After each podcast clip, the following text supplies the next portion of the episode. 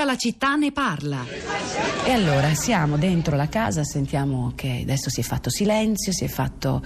E qui improvvisamente ti casca addosso il senso del tempo, il senso degli anni e io sento le vite le vite che ci hanno vissuto. Questa è stata una casa molto abitata, abitatissima. La famiglia De Santis eh, l'ha abitata per una ventina d'anni, poi l'ha venduta a un avvocato importante della città di Novara che si chiamava Ettore Bossi ed è per questo che la casa viene ricordata come Casa Bossi in realtà, perché Ettore Bossi era un personaggio interessante, un uomo di grande attività culturale, quindi ha fatto anche di questa casa un luogo in cui giravano persone importanti di cultura ed è stata abitata da personaggi veramente molto curiosi.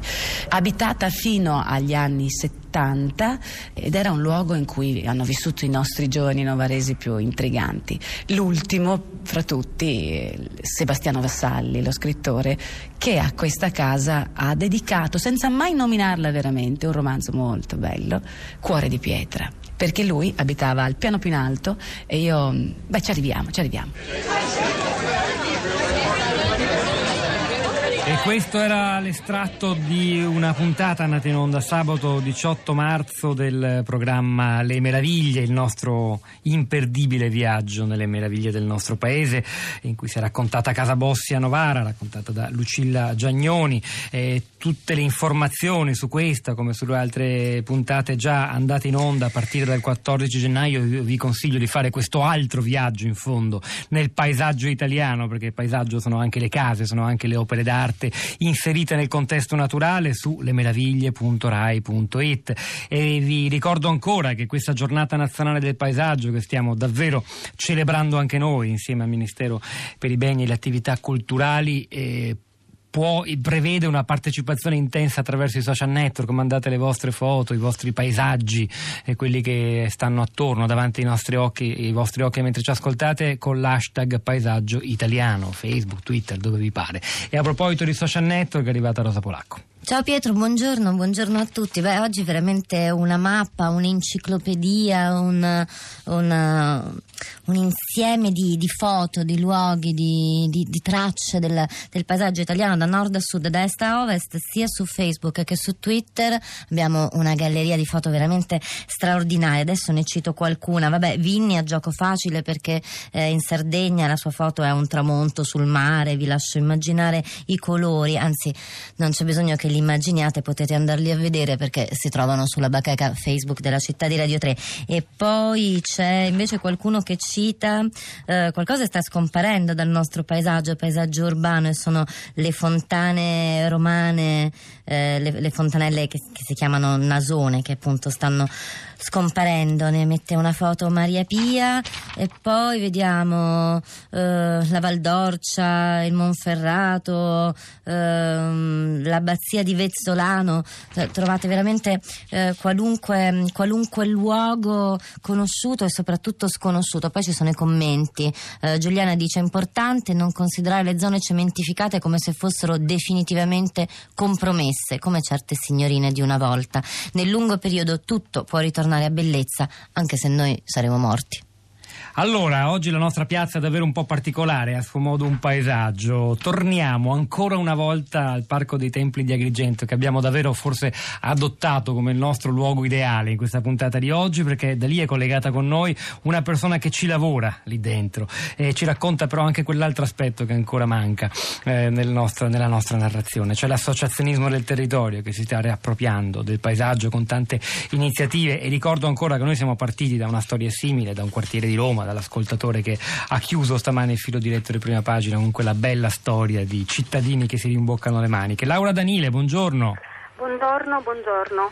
Che ci racconta? Eh, vi chiamo per eh, raccontarvi mm, di quello che sta succedendo in questi ultimissimi anni ad Agrigento, nel Parco archeologico della Valle dei Templi. Eh, parco archeologico e paesaggistico, eh, un parco del quale siamo molto orgogliosi perché mh, mm, sta lavorando molto bene nel senso di eh, riallacciare un legame con la comunità ehm, e ehm, legami anche con il territorio, eh, sia con progetti di educazione al patrimonio rivolti ai più piccoli, alle scuole, ehm, ma anche con i progetti di alternanza scuola-lavoro che portano eh, i ragazzi delle scuole superiori a ehm, provare un'esperienza eh, di lavoro e quindi proprio a toccare con mano eh, il lavoro dell'archeologo dentro la Valle dei Templi, eh, cantiere aperto, quindi cantiere di scavo visitabili per tutti, ehm, ma eh, diciamo mh, Uh, vorrei uh, ricordare che il Parco Valle dei Templi è il candidato al premio del paesaggio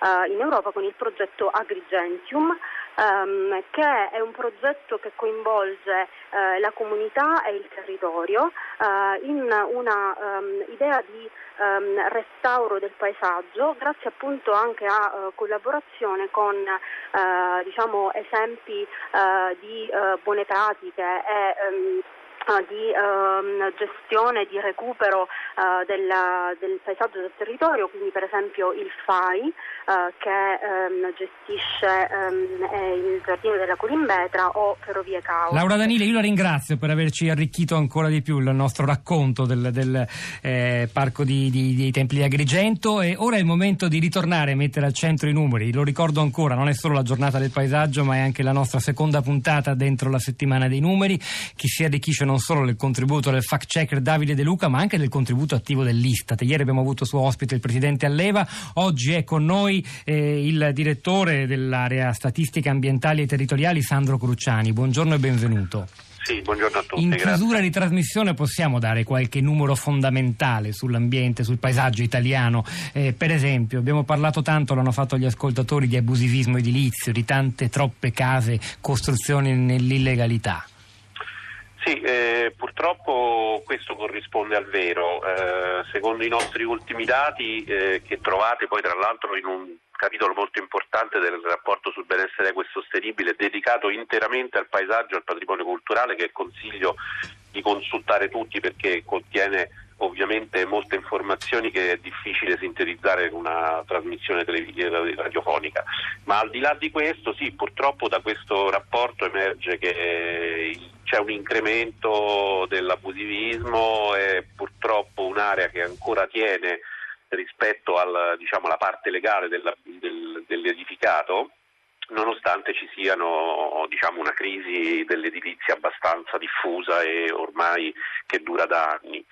Però accanto a questo mi piace anche dire qualcosa di positivo, di dare anche qualche segnale di, di conforto. Ecco, ci dia qualche segnale, un numero con cui chiudere in maniera positiva questa puntata Guardi, pur ricca di denunce. Di vorrei storie, dare sì. due di numeri. Prego. Uno, eh, l'Italia è, più, è, il paese con maggior numero di siti UNESCO eh, del mondo. 51, ne abbiamo ancora qua, altri 41 candidati. Eh, il secondo numero è il 20, quasi il 20% del nostro territorio fa parte di aree protette, parchi, rete Natura 2000 e quant'altro. E soprattutto in Sardegna e Sicilia questa percentuale è particolarmente significativa. Que- Sandro Crociani, grazie davvero per questi numeri con i quali noi andiamo a chiudere, però Rosa forse c'è ancora spazio per Sì, qualche contributo di social Per network. due sì. tweet, se non per tantissime foto. Allora Paola, torniamo sui numeri. Paola dice siamo al quinto posto nel mondo per flussi turistici. Prima di noi Francia e Spagna. La sua foto, se non sbaglio, è dalla Gnam di Roma. E poi Jacopo, anche l'archeologia industriale è paesaggio italiano. Pensate agli alberghi abbandonati nelle ex zone turistiche. È il momento di Radio Tremondo, noi continuiamo a lavorare sul paesaggio, numeri e altro, la città di radio3.blog.rai.it si sta continuando ad arricchire di materiali preziosi che arricchiremo anche delle vostre testimonianze. E a proposito ho citato prima le bellissime foto di Gianni Berengo Gardin sulle grandi navi a Venezia, andatevele a guardare sul nostro blog insieme ai tanti altri dati Istat che Cruciani non ci ha ricordato e che sono cruciali per dare anche oggettività a questo nostro racconto del paesaggio fatto stamani. Luca De Ioris alla parte tecnica, Piero Pugliese alla regia, Rosa Polacco e Pietro Soldà a questi microfoni, al di là del vetro anche Cristina Faloci, la nostra curatrice Cristiana Castellotti e Florinda Fiamma che vi salutano. Ci risentiamo in diretta domani mattina alle 10.